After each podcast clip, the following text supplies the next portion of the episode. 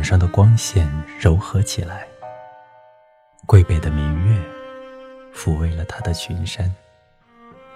从城里望回童年的故乡，重山叠着几重峻岭。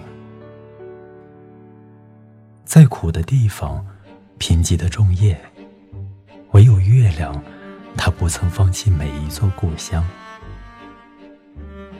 有朝一日，他回到故乡。身着褴褛的他，在开花的大道上疾走。滚滚落日，夹带庄严的黄昏。他做过浪子，被太阳赞许，那又怎样？他的身份只是一种角色，为诗歌所记忆。在每一个乘月之夜，他才是故乡的一枚月亮。